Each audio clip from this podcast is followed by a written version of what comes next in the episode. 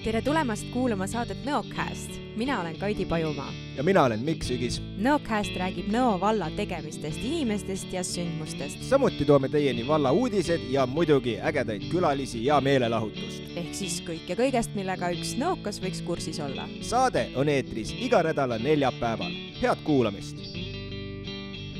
on varahommik, lumi on vaikselt aknal, sõõman kohvi ja mõtlen oi, Nõokast vajab salvestamist ja siin ma olen, taas on neljapäev käes. tere, Kaidi, kuidas läheb? no tšau, Mikk. kuule, täitsa kenasti läheb.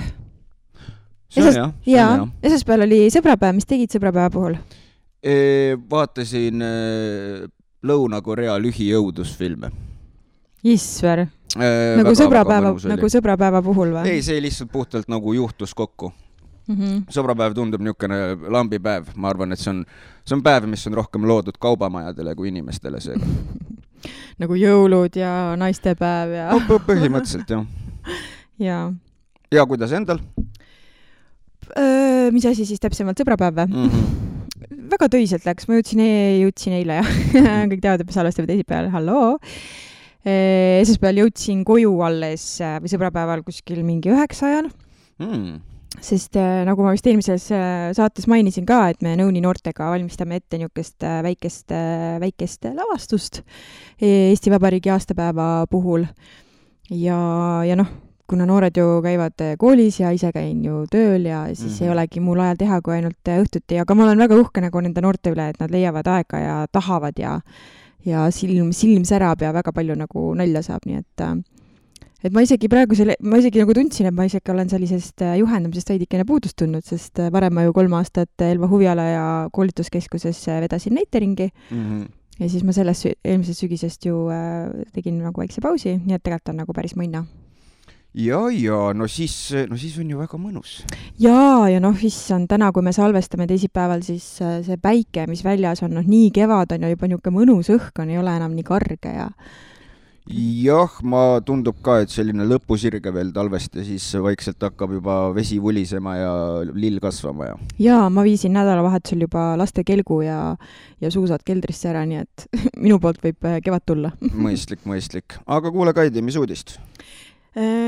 Uudised siis sellised, et Nõo lasteaed Grill ootab oma meeskonda lasteaiaõpetajat. tööle asumine märtsis, avaldus CV ja kvalifikatsiooninõuetele vastavate dokumentide koopiad saata kroll.nvv.ee või lasteaia kaks Nõo Tartumaa hiljemalt kahekümne viiendaks veebruariks ja kes soovib lisainfot, siis seda saab telefoninumbril viis kolm null viis üks kolm kuus null. koroonaviiruse levik toob Nõo valla lasteaedade kohatasu soodustuse Nõo vallavalitsuse hallatavates lasteaedades kehtib lapsevanema kaetava osa määrale soodustus, kui lasteaed või lasteaiarühm on Covid viiruse tõttu suletud. soodustuse suurused olenevad tööpäevadest, mil lasteaiateenust kasutada ei saa ja jagunevad tööpäevade kaupa. kuidas täpsemalt soodustus jaguneb, saate infot Nõo valla kodulehelt nvv.ee. soodustuse andmist rakendatakse esimesest veebruarist kuni kolmekümnenda aprillini kaks tuhat kakskümmend kaks algas Tõravere jalg- ja jalgrattatee ehitus. tööde eesmärgiks on juurdepääsetavuse parandamine ja liiklusohutuse suurendamine. kavandatav tee on umbes kaheksasada meetrit pikk ja mõeldud ühendamaks Tõravere aleviku keskust Nõo-Elva jalg- ja jalgrattateega. jalg- ja jalgrattatee ehitamist rahastatakse maakondade arengustrateegiate elluviimise toetusmeetmest kaheksakümne tuhande euroga ning tööde valmimise tähtaeg on tänavu aasta mai lõpp. töid teostab OÜ Kivipartner kuule, ja mis meil siis veel Nõos äh, ja siin lähikandis äh, tulevikus teha on? jaa, ka Nõo vallas on äh, väga tore uudis see, et Eesti Vabariigi saja neljandat aastapäeva tähistatakse ja seda siis kahekümne kolmandal veebruaril kell üheksateist null null Nõo kultuurimajas ja selle raames toimub kontsertlavastus Manifest kõigile Eestimaa rahvastele.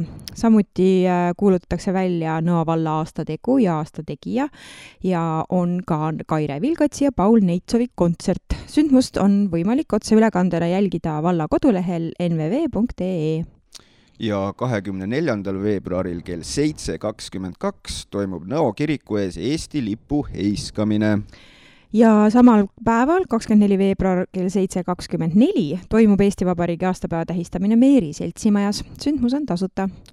Ja kahekümne kuuendal veebruaril kell kaksteist toimub Nobe Nõo diskgolfi võistlus Nõo diskgolfi pargis ja võistlus on valla elanikele tasuta. kahekümne kaheksandal veebruaril kell kolmteist null null toimub Nõo päevakeskuses filmipäev. rohkem infot on numbril viis kolm null üks kaheksa seitse viis kolm. ja nii palju, kui ma sealt kultuurikavast vaatasin, siis märtsis jätkuvad ka need äh, lastefilmide näitamised või perefilmide näitamised, nii et äh, kuulake meid, saate selle kohta infot ja loomulikult on siis äh, Nõo kodulehel, Nõo valla kodulehel nvv.ee, seal sündmuste all siis ka võimalik äh, vaadata, et mis filme millal näidatakse. täpselt nii ja nüüd edasi juba külaline DJ Spin That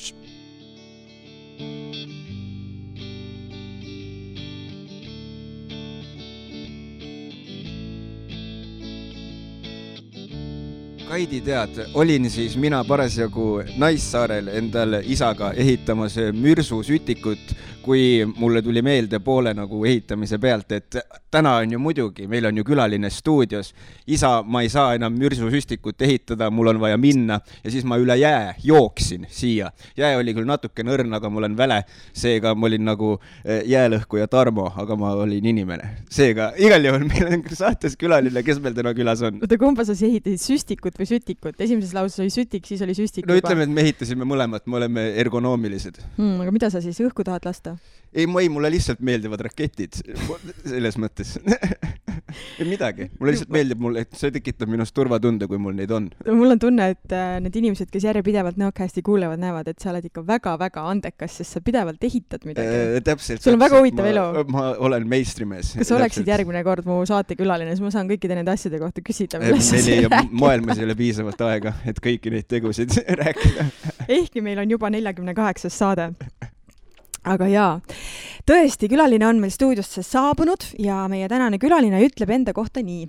üksi ei tee midagi, ma olen väga tänulik, et minu ümber on inimesed, kellega koos ägedaid asju teha ja toetav pere, kes kaasa lööb. Meeri külaseltsi eestvedajana olen koos kogukonnaga ägedaid asju teinud viimased seitse aastat. tantsupisikut elan välja rahvatantsurühmas Tähetar ja kui aega jääb, siis armastan väga käsitööd teha. tere tulemast saatesse, Anneli Saaroja tere, aitäh kutsumast! ja aitäh, et leidsid selle aja, et meiega siia natukene juttu puhuma tulla. et me alustame nagu ikka oma saadet traditsioonilise küsimusega, mis koosneb kolmest küsimusest. et räägi siis enda sõnadega ka, et kes sa siis täpselt oled, kust sa tuled ja millega tegeled? Tulen ma Meeri külast ja täitsa sõna otseses mõttes, sest et hetkel nii-öelda töötan kodukontorist, et, et täpselt kodust tulingi ja, ja kes ma olen, et, et tutvustuses väga kenasti tõite välja tõesti, et Meeri küla elu ja, ja kogukonna tegemisi olen ma eest vedanud äh, mõnda aega.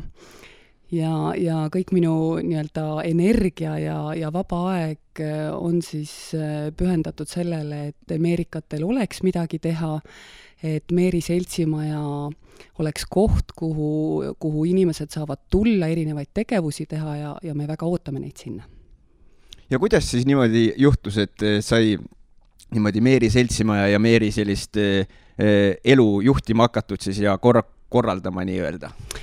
ei, ega see väga ki kiirelt ei, ei tulnud, et äh, kui me Meerile kolisime, siis üsna alguses tolleaegne seltsi juhataja kutsus äh, mind eh, Meeri seltsi juurde, aga, aga siis lapsed olid väikesed ja, ja kuidagi aega ei jagunud nii palju, et eh, mõned aastad läksid mööda ja siis tuli järgmine inimene, kutsus uuesti ja, ja nii-öelda mõne aja pärast siis tundus, et nüüd on aeg küps, et, et nüüd mul on, eh, mida anda ja nii ma vaikselt Meeri külaseltsi tegemistesse imbusin mm. -hmm. aga kui me tuleme alustame päris algusest, et äh, mida sa õppinud oled, kus, kus sa veel elanud oled või kuidas sa üldse nagu jõudsid oma tegemistega Meerile?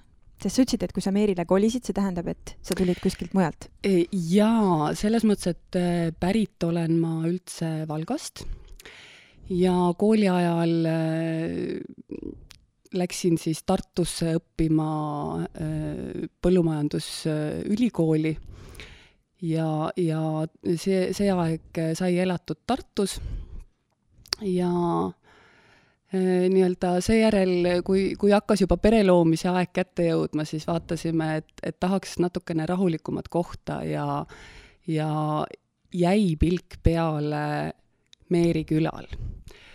Põhjused väga lihtsad, siin on ligidal suurepärane kool, lasteaiad, kõik teenused on, on käe-jala ligidal ja, ja nii me siis valisimegi elukohaks Meeri küla ja tulime siia mida sa õppisid Põllumajandusülikoolis? Põllumajandusülikoolis õppisin ma nagu ikka põllumajanduslik raamatupidamine ja rahandus, et, et ikka põllumajandus, jah mm. -hmm. Mm -hmm. Aga siis selline nii-öelda seda äh, Meri küla elu niimoodi eestvedamine, et kas see siis oli selline pigem nagu selline juhuste kokkulangemine, et sai sinna seda korraldama hakatud või? no eks ta natukene oli, sest et äh, kui ma nüüd meenutan, siis väga-väga huvitav kokkusattumus oli see, et eelmine külaseltsi perenaine äh, juhtus meile äh, majahoovi tuli kutsikaid pakkuma. no tollel hetkel me just kutsikat ei vajanud, sest et noh, pol-, polnud nagu aega nii palju tegeleda sellega, aga eks temalgi jäi pilk peale ja, ja mõne aja möödudes nii-öelda ütles, et aga näed, et, et ikkagi asja oli. ja, ja hakkasime rohkem suhtlema ja, ja tõmbas ta mind äh, külaseltsi tegemiste juurde ja, ja tundus, et on huvitav mm. -hmm. et äh, erinevad äh, üritused, mis olid, erinevad ringid, et inimesed, kes seal koos käisid, nendega oli mõnus koos olla mm. -hmm ja niimoodi ütleme siis vähehaaval hakkasin järjest rohkem tegema, rohkem tegema ja ühel hetkel siis tuligi see pakkumine, et mis sa arvad, et kas sa oled nõus külaseltsi eest vedama. noh mm -hmm., tolleks hetkeks olin ma asjades juba nii sees, mõtlesin, et no ikka olen. no kuidas ma siis ei ole, noh, ikka olen, kui, kui kenasti küsitakse ja tunned, et sul on nagu midagi anda, siis, siis miks mitte külaseltsi eestvedaja, see viitab sellele, et sa pead olema selline noh, nagu minu isa on minu kohta alati ütlenud, et Kaidi, sa oled niisugune asjaajaja ja jaamaülem. et kas sa, et kas sa tunned, et, et mõneti on, on sinus ka hästi palju selliseid erinevaid äh, oskusi või, või, või aspekte, millega sa siis nii-öelda silma paistsid, et selline pakkumine sulle üldse tuli? Noh, ütleme niimoodi, et äh, tegelikult ma olen kasvanud koos selle külaseltsiga, et, et äh, need tegemised ja need inimesed on mulle väga palju õpetanud, et äh, et endiselt olen ma sellel seisukohal, et tõepoolest üksinda sa ei tee mitte midagi mm. -hmm. et selleks, et eest vedada, peab olema neid, kes tahavad, et eest veda-, veetakse, et mm, -hmm. et on järgijaid. ja, ja nii-öelda koos me oleme siis teinud, et ega ma ei peagi kõike oskama mm. -hmm minu ülesanne on äh, märgata. et kui ma nagu näen, et kellelgi tuleb mingi asi hästi välja, siis ma püüan teda tõmmata meie tegemistesse, et kuule, et äh, ole hea, tule aita seda teha, tule teeme teise asja koos. ja niimoodi vaikselt see, see on edasi läinud, et äh, erinevad üritused ja, ja erinevad tegevused, mis meil on, et eh, nendesse on panustanud väga erinevad inimesed mm. -hmm. et kes aitab külapäeva korraldada, eh, kes on vabatahtlikuna aidanud eh, maja korras kas hoida või, või siis nii-öelda uusi asju sinna juurde teha, et meil on väga palju vabatahtlikke olnud abis et äh, kõik meie seltsi tegevus on kogu aeg olnud vabatahtlik mm, -hmm. et, mhm. et see on teinekord oluline nagu välja tuua, et, et äh, inimesed tulevad heast tahtest, panustavad oma aega selleks, et tekiks koht, kus kogukonnal on koos käia, on hea koos käia, mõnus ja, ja me saaksime üksteisega suhelda. minu arust väga super jaa, ma seda tahtsingi küsida ka, et aga kuidas nagu on, kas see siis see kohalik kogukond nagu käib siis koos ka, kuigi ma nagu kujutan ette, et viimased paar aastat on see kooskäimine võib-olla sutsu nagu keeruline olnud, aga et kas on nagu tunda ka seda, et see kogukond nagu tunneb seda ja nagu hoiab kokku ja käidakse koos, sest see on olnud selline pikka aega juba Eestimaal nagu mure selline, et ei ole sellist kogukonnatunnetust enam, et kas inimesed tulevad ja tegelikult nagu tahavad seda kogukonnatunnet tekitada ja omada? Noh, eks ta on nii ja naa, et, et on inimesi, kes tahavad seda, kes teevad, kes aktiivselt panustavad ja on ka neid, kes vaatavad eemalt äh, nii-öelda noh, omaette mm. -hmm, et mm, -hmm. et ega, ega Meeri küla ei ole nii-öelda teistsugune kui teised Eesti külad, et eks meil on samad probleemid, et äh, loomulikult võiks olla eestvedajaid rohkem, võiks kaasalööjaid olla rohkem, aga teisipidi olgem tänulikud selle eest, mis meil on ai, tõsi, tõsi, seda küll, seda küll, seda küll. sa ennem tõid välja nii ilusti ühe väga-väga olulise aspekti, mis minu meelest igasuguse mm, eestvedamise või, või eestvedaja isikuomaduste juurde peaks kuuluma, et mul on, mul on tunne, et äh, tänapäeva meeskondadel või meeskondade juhtimisel on, on juhtidel just nagu justkui nagu see probleem, et nad peavad, et nad arvavad, et nad peavad kõike ise oskama et äh, kui mina selle aasta suvel läksin äh, Otepääle loomejuhiks tööle, omamata tegelikult eh, kultuurikorraldaja haridust, aga, aga lihtsalt väga mitu aastat selles eh, valdkonnas nagu tegutsenud ja, ja, ja, ja töötanud, siis mul oli ka nagu selline tunne, et et kui minu poole pöörduti mõne küsimusega, millele ma vastata ei osanud, ma tundsin ennast kohe jube halvasti. samas mul on kohutavalt hea meeskond, mul on, mul on neli naist, kes on nii tugevad kultuurikorraldajad ja ükskõik mis hetkel ma nende poole pöördusin, niimoodi salaja ja tasakesi, ma sain alati vastuse. Ja ühel hetkel ma nagu tundsin seda, et ma ei peagi kõike oskama, ma ei peagi kõike teadma, sest see kogukond oli minu jaoks äh, võõras ja, ja ma ei olnud selliseid sündmusi selles kogukonnas äh, teinud, mida nemad on võib-olla mitu aastat teinud. aga kuidagi selle vabaks laskmine, et ma saan toetuda oma meeskonnale, kui ma õpin oma meeskonda tundma, ma tean, millised on nende tugevused ja millised on nende nõrkused ja, ja kuidas nagu mingisuguseid ülesandeid edasi delegeerida või, või kas või ka see nõu küsimine või abi küsimine, et äh, tule teeme koos, mitte see, et mina olen suur juht ja õpetaja ja, ja, ja ma teen kõik üksi ära, eks ju. et kuidagi meie meeskonnas nagu ei olegi kusjuures nagu üldse sellist tunnetust, et keegi on nagu ülemus või keegi on alluv, sest ma alati nagu toonitan seda, et me oleme kõik üks meeskond, et ma üksi ei teeks nagu mitte midagi. Äh, pikk jutt lühikeseks, on ju et kuidas sina seda enda juures nagu arendasid, et kas see on sinus nagu alati olnud öeldakse, et noh, et, et juhiks ei, ei sünnita, et selleks nagu õpitakse, et just seda delegeerimisoskust või, või, või võib-olla ka seda äh, tunnistamist, et võib-olla ma ei, ma ei teagi kõike või ma ei oskagi kõike, aga ma tean, et mul meeskonnas on inimene, kes oskab no selles mõttes, et eks, eks mina olen ka kasvanud ja ega ta kerge pole olnud mm, -hmm. et, et äh, ikka püüad alguses äh, teha nagu nii palju, kui sa suudad ja oskad, aga, aga mingi hetk tulebki see ajaline piir ette, et et ma ei saa nii palju väljapoole nagu kogu aeg anda, et mina ise olen ka tähtis, mhm, on ju. Mhm. ja teisipidi on see, et äh, kui kõike väga palju ette ära teha, siis tekib harjumus, et äh, aga tema teeb nagunii ära mm. -hmm. et, et äh, eks ma olen sellesse ämbrisse astunud ka mis seal salata. et minu jaoks on oluline see, et, et jah, need inimesed, kes on ümber, et, et ka nemad märkavad ja tulevad, ütlevad, Anneli, kuule, tule teeme seda asja või teeme seda üritust, et äh, alati ei pea abi küsima, vaid oluline on, et inimesed ka ise märkaksid ja tuleksid oma ideedega mm -hmm. nii-öelda lagedale mm. -hmm. et äh, Meeri Külaseltsi poolt ka ma olen püüdnud hoida kogu aeg seda joont, et kui teil on mõni hea mõte, palun tulge rääkige, teeme koos kohe kindlasti minul ei ole nii palju ideid ja, ja, ja uusi mõtteid kui, kui nagu kogukonnal, aga tulge teie oma mõttega, et kas te tahate mingit äh, õpituba teha, kas te tahate mingit äh, üritust, mingit koolitust, et nii palju, kui külaselts äh, saab panustada ja kaasa aidata sellele, siis seda me teeme mm. -hmm. sest näiteks praegu on eelmisel sügisel algas Meeri aiandusklubi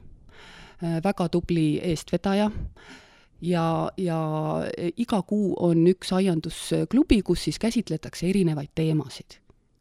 väga super mm. -hmm. Meeri Seltsimaja poolt nii-öelda palun kasutage meie ruume, tulge kokku, kas teeme sees, kas teeme väljas, noh, väga lahe eks ole. et see on lihtsalt üks näide, sest et äh, asju, mida Meeri külaselts on eest vedanud ja teinud, on tõesti palju. meie nii-öelda äh, firmamärk on külapäev mm, -hmm. see on toimunud äh, igal aastal äh,, muidugi viimased paar aastat natukene kohandades, eks ole mm, -hmm aga, aga see on tõesti selline sündmus, mida kõik meerikad ja tegelikult ka kaugemalt äh, inimesed teavad ja, ja kui nad on ka Meerilt ära läinud äh, kuhugi mujale elama, siis nad teavad juba ette, et ahah, juulikuus on Meeri külapäev tulemas, et nad juba hoiavad silma peal, et mis see täpne kuupäev siis on ja tulevad tagasi mm -hmm. selleks ürituseks mm. -hmm. teine väga suur asi on kihelkonnamängud eelmisel aastal kihelkonnamängud toimusid Meeri külaplatsil ja kuna see, selle traditsioon on niimoodi, et kes mängud võidab, see järgmine aasta korraldab, eks mm -hmm. ole, et, et meie siis aasta varem võitsime, eelmine aasta Meeri külaselts korraldas ja, ja nüüd sellel aastal siis on võitja korraldada Järiste külal, eks ole. Ja ka kihelkonnamängude traditsioon sai alguse Meeri külast, eks ole. Mis on veel meil suurepäraseid traditsioone, vabariigi aastapäev kohe-kohe on tulemas. Eh, Meeri eh, külaseltsi platsil meil on kena lipuväljak ja kui päike tõuseb, siis meerikad heiskavad eh, lipu. laulame hümni, seda toetab meil muidugi Tartu Ülikooli meeskoor, MAK-i vahendusel kahjuks.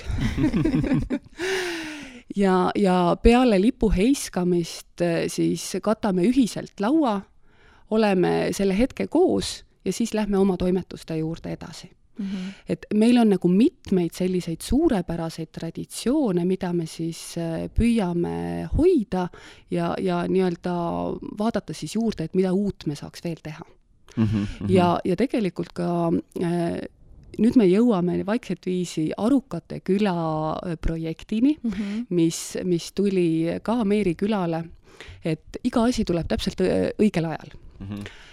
ja, ja see Arukate küla projekt jõudis meienigi niimoodi, et, et kas meerikad tahaksid vaadata, mis meie kogukonnas toimub, mis me võiksime juurde teha, mõelda natukene, et miks mitte loomulikult meerikad tahavad, on ju. Mhm. ja, ja äh, Arukate küla projektis on kaasatud terve Eesti mm, -hmm. et äh, kakskümmend neli erinevat liidertegevusgruppi on sealhulgas ja, ja äh, Tartumaalt on siis selles projektis peale Meeri küla veel Luunja mm. -hmm. ja eesmärgiks ongi see, et tullakse kokku, vaadatakse, mis olukord on ja mõeldakse, et mida me saaksime teha, teha paremini tuua midagi innovatiivset meie kogukonda, midagi, mida veel pole nagu olnud mm -hmm. nii-öelda otsime siis oma spunki mm, -hmm. eks ole. ja, ja selle projekti lõpuks siis peaks olema erinevatel küladel kakskümmend neli erinevat äh, Aruka küla strateegiat, tegevuskava ja sealt valitakse siis välja, iga küla valib siis ka välja selle pilootprojekti, mida ellu viia mm. -hmm. ja, ja selle raames äh, Meeri külal siis on olnud juba mõned ümarlauad, kus me kutsume, kutsusime kogukonna kokku, et tulge arutage. Meiega mm. -hmm. pakkuge välja, et äh, mida te tahate, mis teile meeldib, mis teile ei meeldi. et mm, -hmm. et otsime siis üles, mis see Meeri külas punk on, eks ole. et, et mis on see innovatiivne, see, see on niisugune huvitav sõna ja alati paneb nagu kukalt kratsima, et aga mis see siis on, on ju. Mhm. ega me veel ei tea me alles otsime seda. ja, ja selle projekti raames me viisime läbi ka küsitluse, äh, siia me kaasasime terve Nõo valla, et me panime avalikult üles, et ole hea, ütle meile, mis külast sa oled, et äh, super, sa oled Meeri külast, aga, aga ka teised külad said vastata ja kogusime nende arvamusi. et äh, kõige rohkem vastas meile, äh, nii nagu me ootasimegi, oli Meerikad, aga, aga ka Nõo Alevist ja väga paljudest teistest küladest siis toodi välja, et äh, millega nad on rahul, mis võiks olla natukene teistmoodi, küsisime ka seda, et aga mm, kuidas, millega te näete, et saaksite aidata oma küla, mis oleks see teie panus mm? -hmm. vastused olid väga huvitavad. nii et..., kas sa võid natuke avada? ma tahtsin just küsida, et kas võib nendest vastustest ja tulemustest rääkida ka? Äh, üllatus oli see, et, et tegelikult äh, küsisime ka seda, et kui aktiivselt te kogukonna tegemistes kaasa lööte ja mina olin natukene üllatunud isegi selle üle, et suurusjärk kuuskümmend protsenti, veidi enam, ütles, et ei, ma ei löö kogukonna tegemistes kaasa, kas mitte mm. üldse või, või noh, ühesõnaga väga vähe löön kaasa. väga suur protsent mm. -hmm.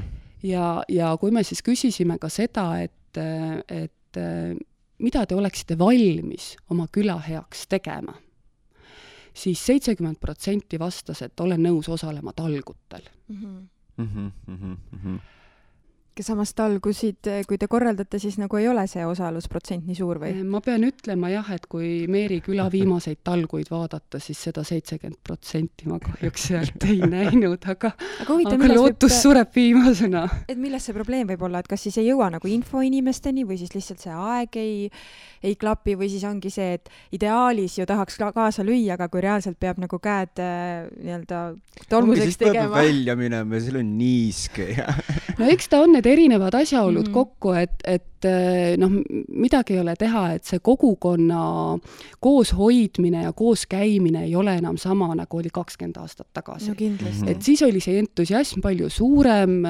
soov oli, oli nagu tugevam, aga nüüd on meil ümberringi nii palju erinevaid asju, mida teha mm. -hmm. Tartu on väga ligidal, Elva on väga ligidal, eks ole, ja see tuli ka eh, meie ümarlaudadest ja küsitlusest välja mm. -hmm. et et, et ümberringi ahvatlusi on nii palju, aga mida siis Meeri küla saaks pakkuda mm? -hmm. et eks ta natukene läheb sinna missioonitunde peale, et kas ma tahan anda oma kogukonnale midagi tagasi või ma ei taha mm. -hmm. Mm -hmm.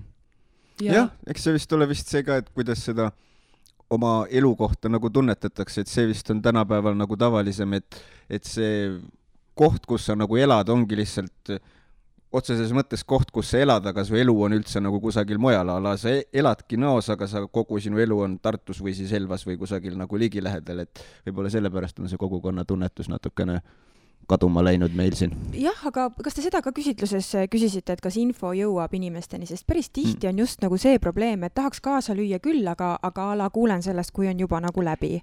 see, eh, see kaasamine ja, ja info levitamise teema on meil olnud igal ümarlaual eh, teemaks mm -hmm., nii-öelda arutelu, arutelu teemaks ja, ja seal me siis tõime välja ka seda, et et äh, kui infot äh, jagatakse, Meeri külal on oma külagrupp Facebookis mm.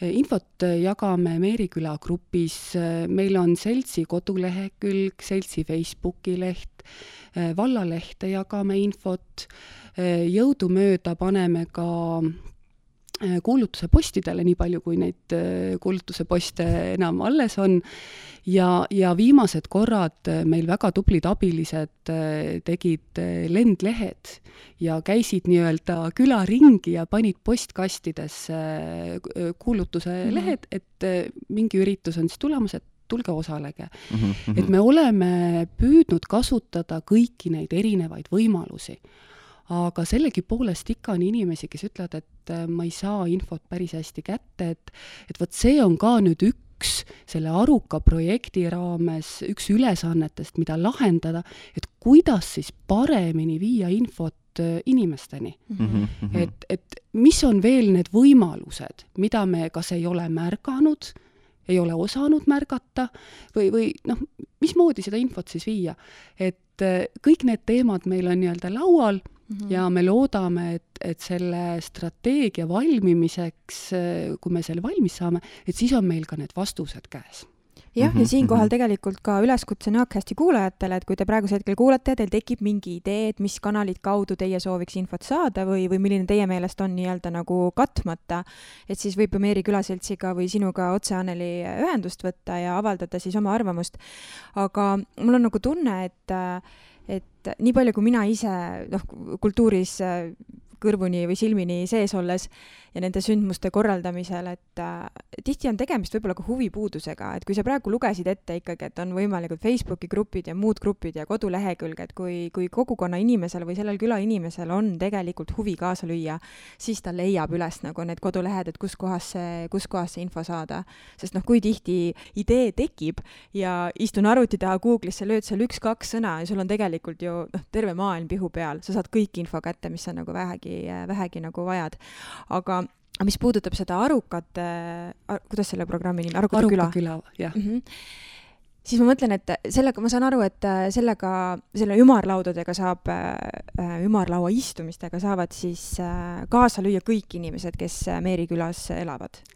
eks ju, sest minu meelest me eelmises saates uudistes lugesime selle üles ka, et kas kahekümne kuuendal või kahekümne neljandal, kahekümne kuuendal jaanuaril oli teil vist viimati see ümarlaua istumine et äh, võib-olla need inimesed, kes praegu kuulavad ja mõtlevad, et oh, ma ei tea, et minu idee ei ole võib-olla nii innovaatiline või nii äge, et ma ei julge, siis äh, mina isiklikult küll nagu soovitan äh, ikkagi tulla kohale ja jagada, sest alati ei pea minu meelest nagu jalgratast leiutama, et kui sa oled näinud mõne teise küla või, või omavalitsuse või, või mõne ägeda kogukonna näitel midagi kihvti, mis töötab, siis miks mitte seda tuua ju oma kogukonda. et ei pea alati mõtlema midagi, midagi tohutut välja, et ma pean olema nüüd väga mingi uuendusmeelne või uuemeelne, et, et pigem ka asju lihtsalt nagu üle tuua, kui see teises kogukonnas ju toimib. jaa, absoluutselt. Ja, ja tulles korra veel küsitluse juurde, siis seal me palusime ka, et jagage meiega näiteid äh, huvitavatest sündmustest mm -hmm. või tegemistest, et mis teile on silma jäänud ja mida võiks siis äh, nii-öelda teie kogukond ka teha mm. -hmm. ja, ja tuli täitsa nii-öelda mitmeid näiteid et äh, nii-öelda eks endale peab ka pai tegema, et kui välja hõigati, et külapäev, siis ma mõtlesin, et vot, et meerikad on ikka väga tublid, et, et äh, sellist traditsiooni nii pikalt on järginud, eks ole, aga, aga tõesti, et, et neid näiteid me saame üle vaadata, et äh, kas see sobib meie kogukonnale teha või, või kohandame siis vastavalt meie vajadustele. Ja küsitlusest veel tuli huvitav, huvitavalt välja see, et et tegelikult inimesed ikkagi hindavad seda, mida kogukond siiamaani on, on teinud.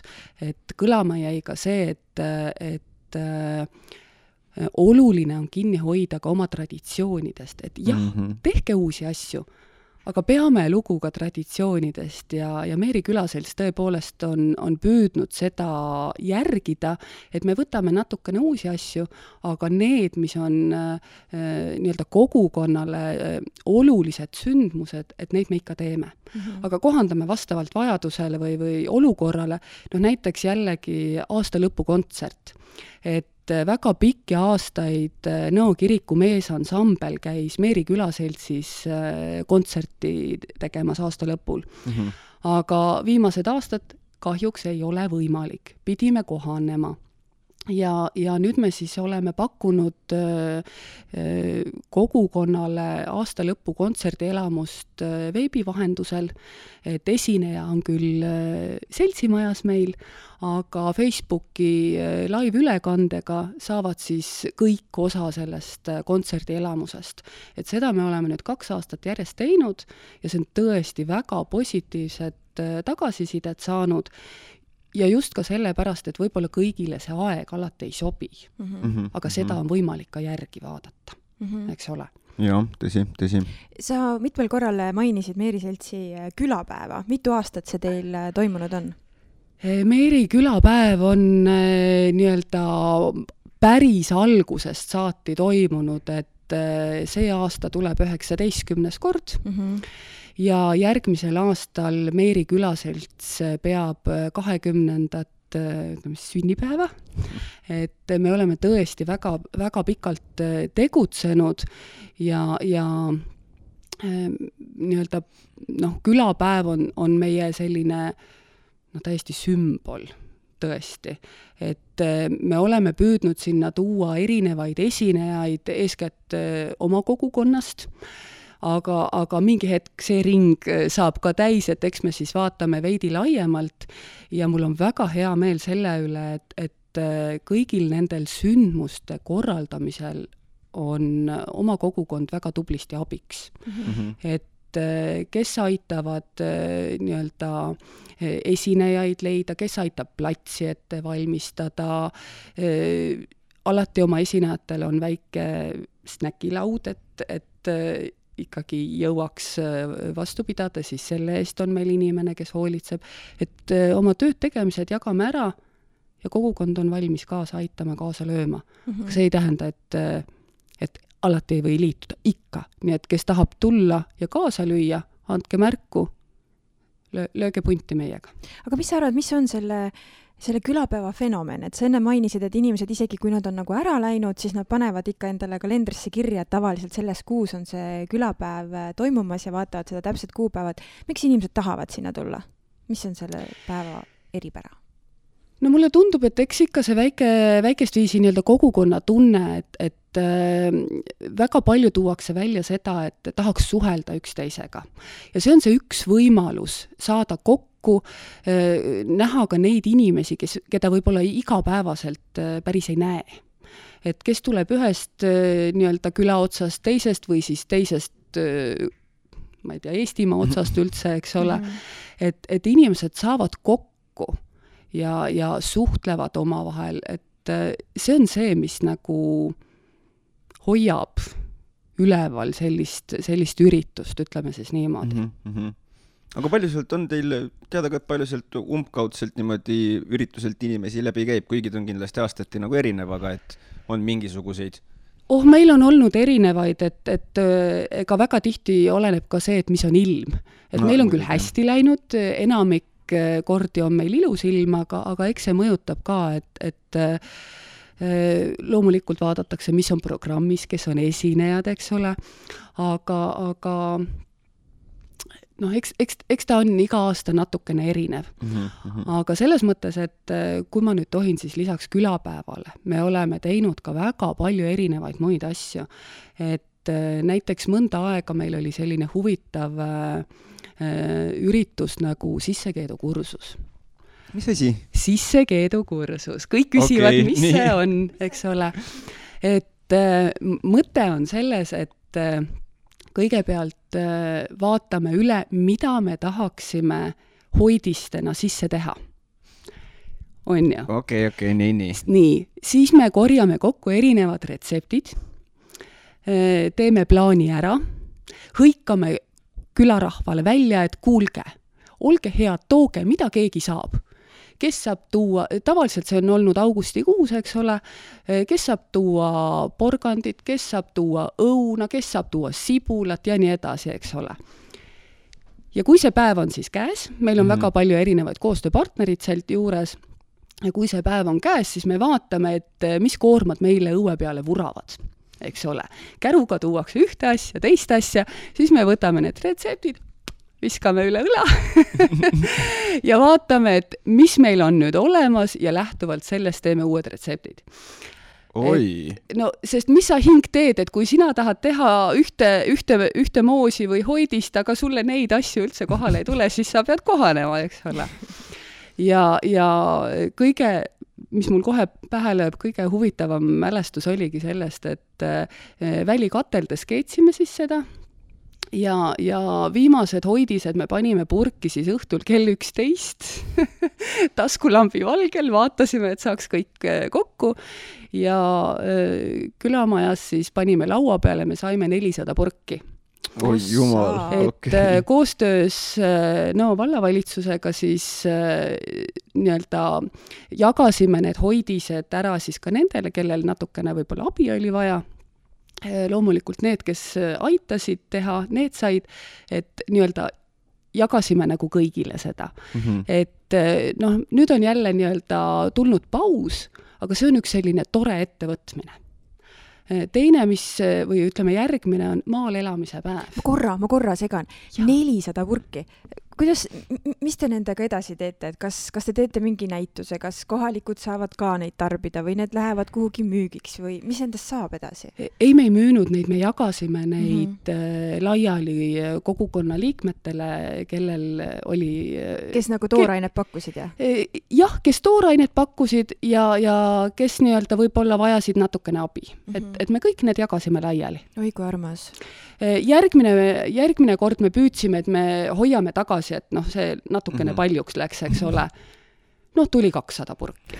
noh, et, et alla selle me ei ole suutnud, aga, aga see on selline tore üritus, kus, kus inimesed tulevad kokku, ise toovad asjad, ise me valmistame need kõik ette ja, ja noh, nii-öelda viime lõpuni siis, et, et paneme purki, teeme ära, paneme sildid peale, et siia veel tahaks veel juurde küsida veel seda ka, et ma saan aru, et seal on siis sellist vahvat eksperimenteerimist ka, et kas siis kõik hoidised ei ole päris see, et täpselt ei tea, mis see lõpptulem nagu on, et on nagu olnud selliseid üllatavaid väljatulemisi ka?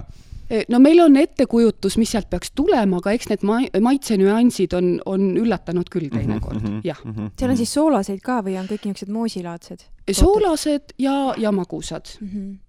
jah issand, mul, ma ei tea, mul on niisugune tunne, et ma pean vist Elvast Meerile külama, kui no, no, praegu on niisugune nii hea reklaam mina niisuguse aktiivse inimesena lööks täiega kaasa kõiges ja ähm, mis, mis oli äh, eelmise aasta äh, suvel väga-väga äh, super üritus meil, oli kohvikute päev mm, -hmm. eks ole mm. -hmm. et väga-väga tubli kohalik aktiivne inimene algatas nagu ikka, kui on eestvedajaid, on ka järgiminejaid mm, -hmm. eks ole, ja, ja tegime siis eh, niimoodi, et meil oli neli-viis erinevat eh, kohvikut, tegime kaarti, kuidas siis eh, inimene sai punktist A punkti B järgmise mm -hmm. kohvikuni, eks ole, ja see oli väga populaarne. just, tahtsin mm -hmm. küsida, väga kuidas... super mm -hmm. ja ma olen väga-väga tänulik selle eestvedamise eest, et kindlasti sellel aastal kohvikute päev Meeril tuleb jälle mm. -hmm. just.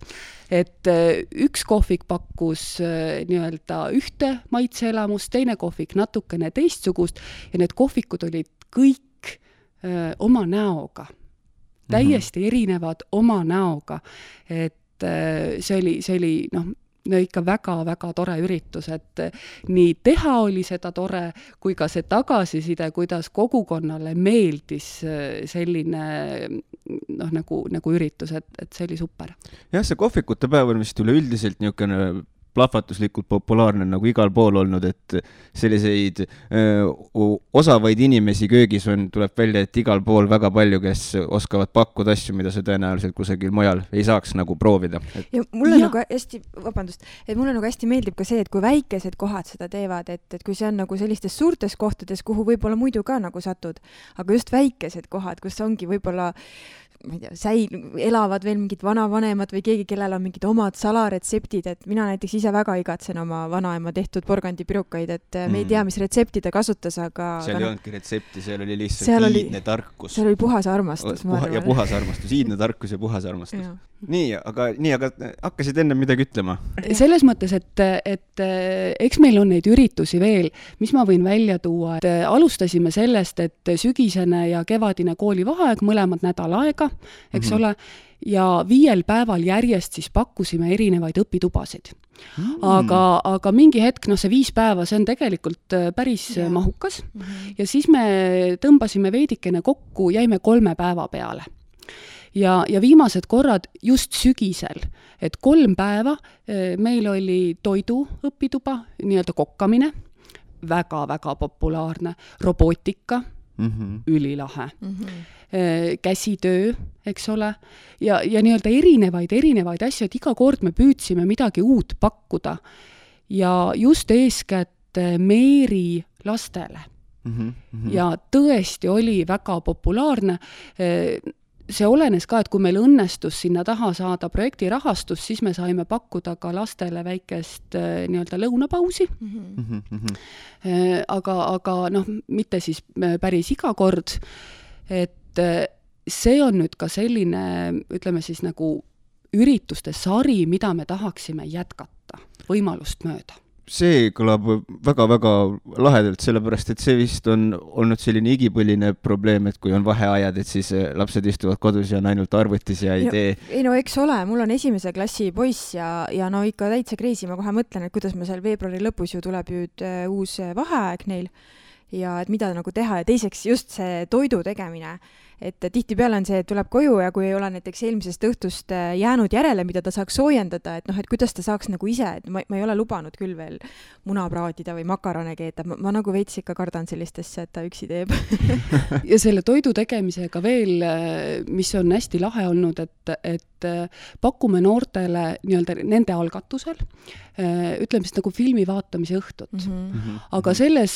komplektis, et palun tulge kohale tehke endale ise snäkid kõigepealt ja palun vaadake filmi, nii-öelda, et kasutage meie külamaja võimalusi selleks, et olla koos mm. -hmm. ja, ja noored äh, päris usinasti on seda kasutanud. väga hea meel on mul selle üle, et noored on leidnud üles ka Meeri seltsimaja. ja, ja Äh, järgmine äh, projekt, mis ma tahaks välja tuua eelmise, eelmisel suvel, oli äh, supi jagamise projekt mm -hmm. tegelikult, et see oli mitme erine-, erineva koostööpartneriga ja, ja Nõo kiriku juures siis äh, jagati suppi, ka Meeri seltsimaja oli üks nendest punktidest, kus siis oli võimalik äh, tasuta suppi saada mm. -hmm. et jällegi suur-suur tänu meie vabatahtlikele, kes, kes selles projektis kaasa lõid, sest see oli väga mahukas, see võttis väga palju aega.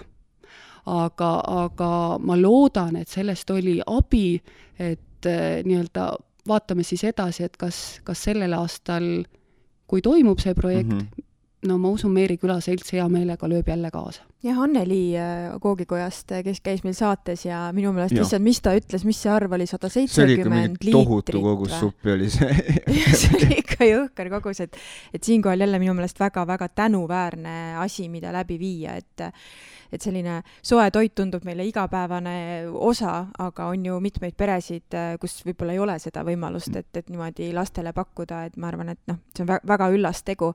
kui me räägime ülla, üllastest. ma korra tahtsin veel küsida äh,, õilsatest tegudest. õilsatest tegudest. Oota, räägi, räägime nendest ka kindlasti, aga, aga räägime korra natukene seltsimaja sellisest igapäevaelus ka, et päris iga päev kindlasti üritusi ei ole ja iga nädal samamoodi, aga et kindlasti on mingisuguseid ringe, et alguses sai mainitud, et taimehuvilised saavad käia äh, uurimas ja teada saamas taimede kohta asju, et mis ringid teil seal nagu veel toimuvad, kas siis iganädalaselt või kuidas? meil päris niimoodi iganädalaselt ringe ei toimu mm. -hmm. põhjus tegelikult on, on väga lihtne ja proosaline, et ei ole ressurssi selleks, et sellist ringi igapäevaselt või iganädalaselt äh, elus hoida, sest et ka mhm, mhm. juhendaja tahaks väikest tasu saada, eks ole. Äh, küll aga meil on nüüd mõttes äh, algatada väikene robootikaring kord Oi. kuus. peame plaani hetkel, et ka siis nii-öelda lastele seda pakkuda. planeerimine hetkel käib ja, ja loodan, et meil see õnnestub oh, see kõlab väga-väga vahvalt, see on niisugune vaatega tuleviku värk, ma kujutan ette. see on, see on väga tore, sellepärast poisslastele on see küll kindlasti huvipakkuv asi. jaa, sest ma just äh, paar päeva tagasi rääkisin ühe noorsootöötajaga ja küsisin, et milline on tema tegevus äh, seal noortekeskuses ja ta ütles nagu tegelikult nii huvitava lause minu jaoks, ta ütles, et ega mina väga palju ei teegi, et mina olen seal kohal, ma avan need uksed ja ma pakun tegelikult noortele võimalust oma ideid ja visioone ellu viia. ja praegu, kui sa sellest seltsimajast rääkinud oled ja nendest vabatahtlikest, siis, siis mul on tunne, et niisugune nagu külakeskus või seltsimaja või noortekeskus tegelikult kannavad kõik üsna sarnast rolli, et lihtsalt sihtgrupp on nagu veidi erinev, on ju, et äh, selline keskealine võib-olla sinna noortekeskusesse väga ei roni, aga nüüd, kui sa tõid välja, et, äh, et ka noored on leidnud leidnud seltsimaja üles, et siinkohal ma nagu jälle rõhutan äh, kuulajatele, et äh, muudkui aga suunake lapsed sinna seltsimajja oma ideedega, ma saan, ma usun, et kõik, kõik on võimalik jaa, absoluutselt. Äh, see, see nii-öelda tõi mulle omakorda meelde, et ma olen, ma olen ära unustanud meie väga olulise sihtgrupi ja see on eakad mm. -hmm. ja, ja Meeri külaseltsis on tegelikult väga-väga kaua koos käinud ka memmede ütleme siis klubi Elurõõm mm. -hmm. et äh, noh, peaaegu iga nädal on nad kohal, igal kolmapäeval istuvad koos, äh, mõni aeg tagasi tegid näputööd, nüüd siis pigem äh, nii-öelda ajavad juttu, pakuvad seltsi üksteisele, et ka see on väga oluline traditsioon Mm -hmm, et mm, -hmm. et äh, iganädalaselt käia koos, ühtepidi on see, et äh, jällegi, et seltsimajas on neil võimalik koos käia, teisipidi on see, et nad tahavad ise kokku tulla mm. -hmm. Mm -hmm, muidugi. väga super e,. sa ütlesid ennem, et, äh, et Meeri seltsimaja nii-öelda toetub väga suures osas vabatahtlikele ja vabatahtlikega, olles ise ka olnud vabatahtlik, ütleme nii, et entusiasm jätkub seni, kuni teda jätkub, aga kui seda ei märgata ja ei tunnustata, siis äh, mingil hetkel see raugeb. kuidas äh, Meeri Seltsimaja oma vabatahtlikke väärtustab ja, või siis äh, tunnustab, et kas teil on mingid tunnustusõhtud aasta lõpus või? Eh, päris niimoodi aasta lõpus tunnustusõhtut äh, ei ole. Äh,, küll aga noh, jällegi toon selle, selle külapäeva ja kihelkonna mängude näitel mm, -hmm. kuna need on tõesti kõige suuremad, siis meie traditsioon on see, et me pärast saame kokku ja istume ühiselt laua taha maha. Laud on kaetud loomulikult, ja, ja nii-öelda arutame siis üle, et mis läks hästi ja mida teinekord võiks veel paremini teha mm. -hmm. et nii-öelda väike mõtete vahetus ja, ja samas laseme hea maitsta, et, et äh, seda oleme püüdnud äh, hoida mm. -hmm. Ja, ja näiteks äh, noh, jällegi, et kihelkonna mängud, kui olid, siis kõigile oma vabatahtlikele me andsime Meeri nimesildiga T-särgid mm. -hmm. et ühtepidi oli see meie viis öelda aitäh mm -hmm. oma vabatahtlikule ja, ja teisipidi nii-öelda äh, noh, näidata siis välja, et kui palju neid meerikaid seal platsi peal on, mhm. et no päris, päris palju oli jah ei, jaa, väga õige, niisugune meeskonnasärk, tunned ära kohe oma inimese. aga korra käis eh, nii-öelda poole sõnaga ja. läbi ka maal elamise just, päev, et, eh, et mis eh, selle raames toimub Meeril? jaa, me oleme juba kolmandat aastat kaasa löönud selle maal elamise päeva tegemistes ja, ja jällegi, et eelmisel aastal oli meil aktiivgrupis äh, väga palju häid ideid, viisime need ka ellu ja meie huvitavaid tegemisi märgati nii palju, et ERR oli kohal ja filmis natukene meie lehmalüpsivõistlust et siinkohal jällegi tänu meie vabatahtlikele, kes siis eh, nii-öelda need ideed kenasti ellu viisid mm. -hmm, mm -hmm. ja, ja see võistlus oli tõesti selline, mis eh, noh, pani nagu silma särama ja, ja tekitas elevust igas vanusegrupis, et lapsed, noored-vanad, et, et tegime võistluse ja iga vanusegrupp siis sai pärast eh, auhinna. ma tahaks kohe teada, kuidas mul see on õnnestunud mitte seda näha, aga kuidas siis see lüpsivõistlus välja, välja nägi, kui võib, kui saab sellest? no meil oli, meil oli, meil oli, lehm oli kohal ja muudkui aga lüpsti, nii ta oli, nagu ikka kas sa oled kunagi lüpsnud lehma või? Äh, väiksena küll, väiksena küll Tihemetsas oli, on ka joodud õiget maapiima seega ja õnneks, õnneks veel sealt generatsioonist, kes on täitsa teadlik. ja mina olen ka joonud seda sooja piima, ma muidugi ei suuda, aga lüpsnud olen küll lehm ära ei väsinud kogu selle võistluse peale oh ei, oh ei ja, ja tegelikult seal maal elamise päeval, et äh, korraldasime ka väikese laada, et siis kohalik äh, elanik saaks tulla ja pakkuda, mis, mis iganes tema soov on. oli kõike, oli toitu, oli käsitööd äh,, kosmeetikat kõik, kõiki asju, riideid mm -hmm. erinevaid. ja, ja oli meil ka väikene loterii viiulikontsert oli meil mm., et selles mõttes äh, programm väga korralik, väga huvitav ja, ja mul on hea meel, et nii palju inimesi käis äh, ja külastas meid. kuidas me need inimesed üle lugesime, oli see, et me panime ühe laua peale pudeli mm -hmm. ja mhm. palusime, et olge hea, et pange uba sinna pudelisse või purki, et siis me pärast teame, et kui palju meil külastajaid käis, sest et noh, kes see muidu ikka oskab järge mm -hmm. nagu pidada, et alati küsitakse, et no kui palju teil mm -hmm. siis mhm. külastajaid Täpselt. oli. et, et niimoodi ubadega me nad kenasti siis üle, üle lugesime ja, ja noh, tõesti, me jäime rahule, meil oli päris palju huvilisi. aga kas on meeles ka, palju siis neid ube kokku oli? Äh, kui ütlen, siis valetan sada kolmkümmend äkki. see on ju ikka päris korralik arv. jaa, muidugi. mina küll sind kuulates ja iseenda tööga paralleele tõmmates tunnen, et äh, sa oled täiesti täie, nagu, kuidas ma ütlen, täiskohaga kultuurikorraldaja Meeri, äh, Meeri külas. E, kuidas sina tunned või mis sa arvad, äh, mis on ühe hea sündmuse korraldamise põhimõte? mis on need põhiasjad, millele tuleb tähelepanu pöörata? Miks need sündmused teil Meeril õnnestuvad?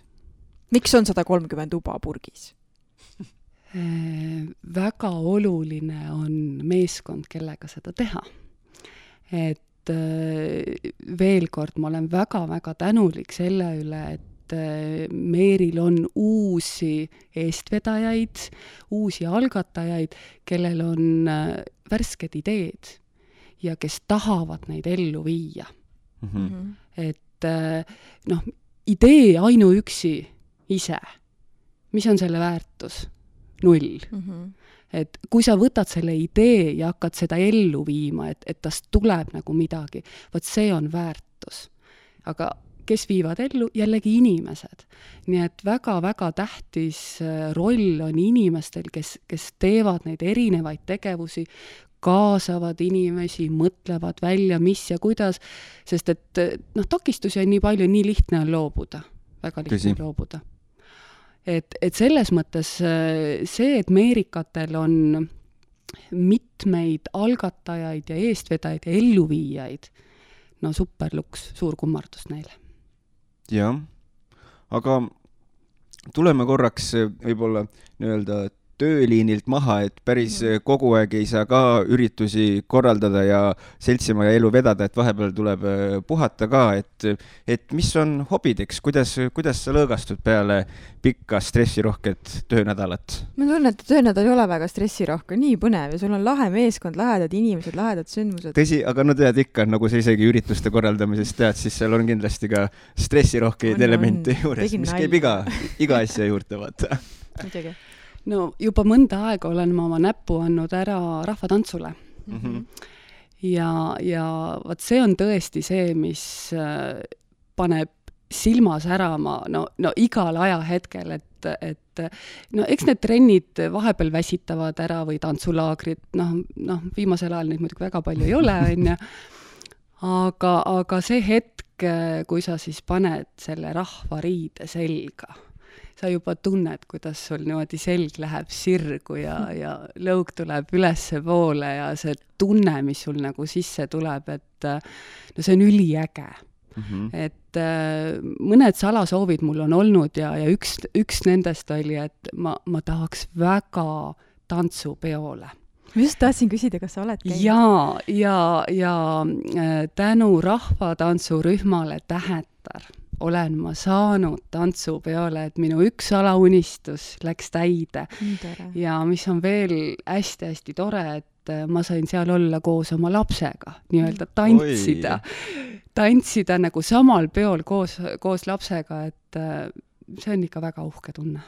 Ei, ma täitsa just tahtsin küsida, et kui sa nagu meenutaksid seda, siis ma kujutan ette, et see võis olla päris niisugune hüpnootiline või nagu maagiline kogemus, et, et oli nagu niisugune, mis vist oli nagu äh, ainult nagu sekundiks või kuidas, või kui sa meenutad, siis mis see, milline see tunne oli siis tollel momendil? no, no kui praegu tagasi mõelda, siis ma juba tunnen, kuidas mul nii-öelda soe valgub mööda keha laiali, et, et, et selline, selline noh, ülev tunne. ja, ja teisipidi on see, et olla suurel tantsuplatsil koos nende tuhandete tantsijatega, eks ole mm., et, et noh, noh, see on, see on selline kogemus, mida võiks igaüks läbi elada ja, ja millest saavad aru need, kes on seda kogenud, et, et seda on väga keeruline edasi anda, et mm -hmm. aga, aga see on tõesti suurepärane mälestus ja, ja ja nii-öelda oma tantsutüdrukutega, et mul see võimalus oli siis noh, superluks see on jah, see kuidagi see ühine energiaväli, mis seal äh, tekib, et see ühes hingamine, ühes tantsimine, kõik seesama rütm, samad mm. liigutused, et see on, see on tegelikult tohutu vägi, mis seal, mis seal platsil sünnib, et mina ise olen ka lapsepõlves käinud, toda aega ma muidugi ei mäleta, aga ma mõned aastad tagasi äh, käisin vaatamas, sest mul enda suurem poja oli siis umbes äh, vist nelja-aastane ja, ja oli sellel Tartu laulu- ja tantsupeol oi jumal, ma pisardasin seal tribüünil, sest noh, nii ilus oli vaadata, et nii kui ma kuulsin seda lugu, äh, mille järgi neil need tantsud olid, käima läks ja kui see nende grupp sinna peale tuli ja kõik seal koos.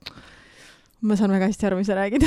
Ja, ja, ja lisaks rahvatantsule selles mõttes, et äh, kuna Nõos on ka väga tubli äh, triiniks mm, -hmm.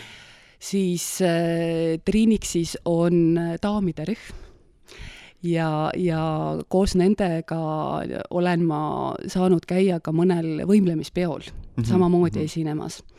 et kõik need esinemised kokku, see on, see on noh, väga-väga mõnus ja niisugune tore tunne, et, et see keskkond on teine, sul on oma kogukonnatunne jälle natukene teises võtmes, et mm -hmm. noh, koos nende inimestega tunned, et sa tahad veel ja veel aga kuskohast üldse see rahvatantsu armastus nagu tuli, et kas see oli midagi, mis oli juba kuskilt lapsepõlvest või kui, või kust see alguse sai, et sa avastasid, et rahvatants on südamelähedane?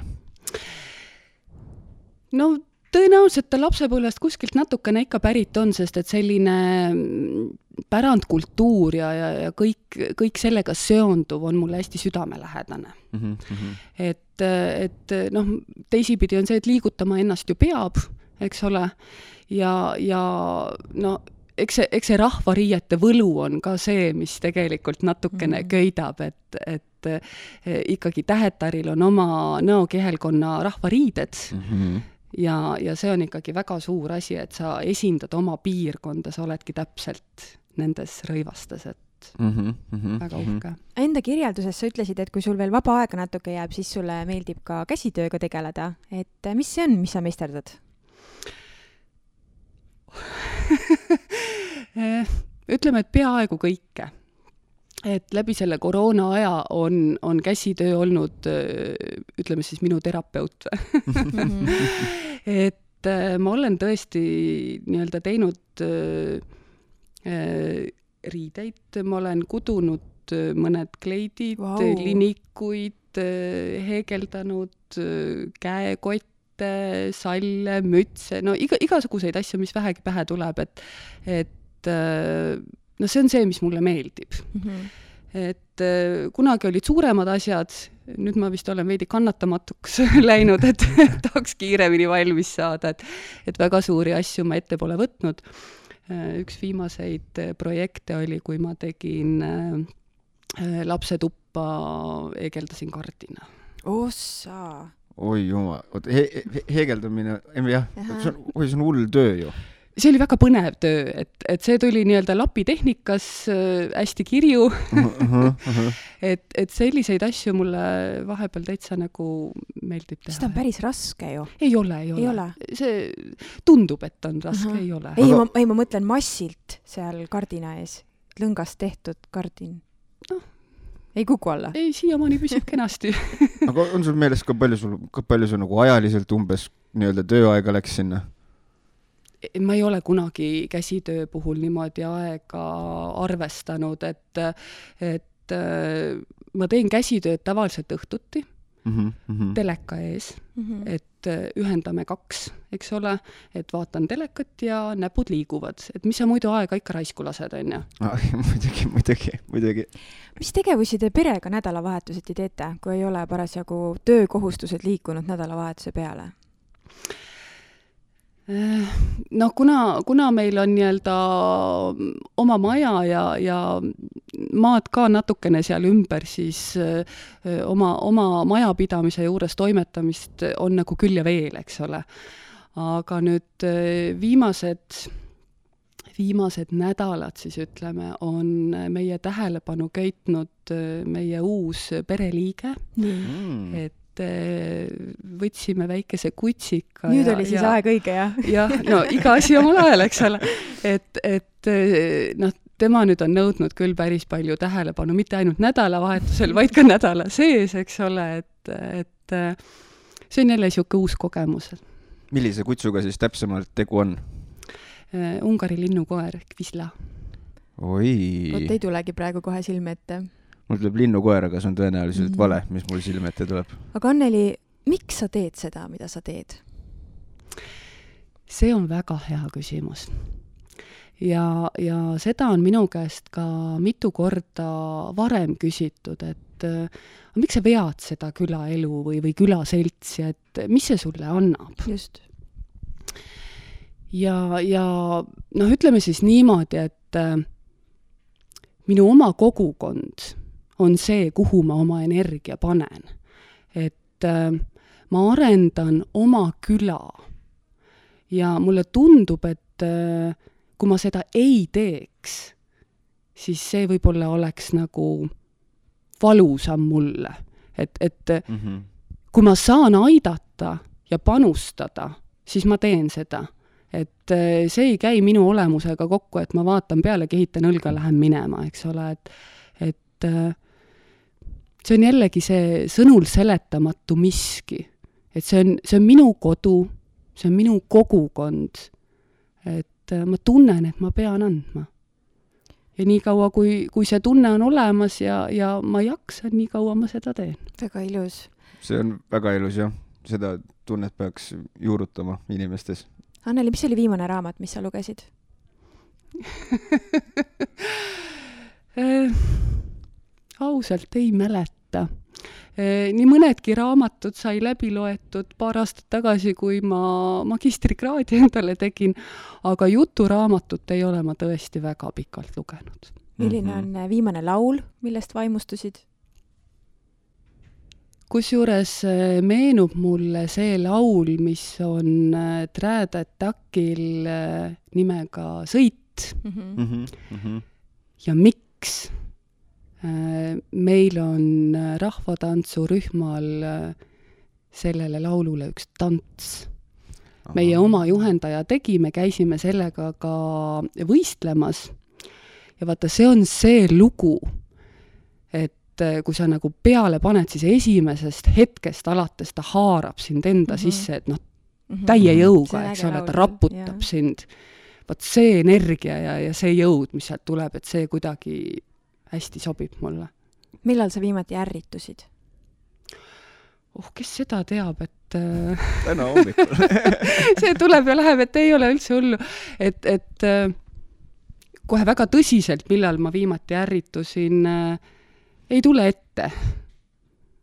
et eks, eks neid selliseid väiksemaid hetki on olnud, aga, aga okei okay., aga millal sa viimati tundsid, et sa oled päriselt õnnelik? kohe selline, et, et äh, paned käed rinna peale kokku ja mõtled, et aitäh.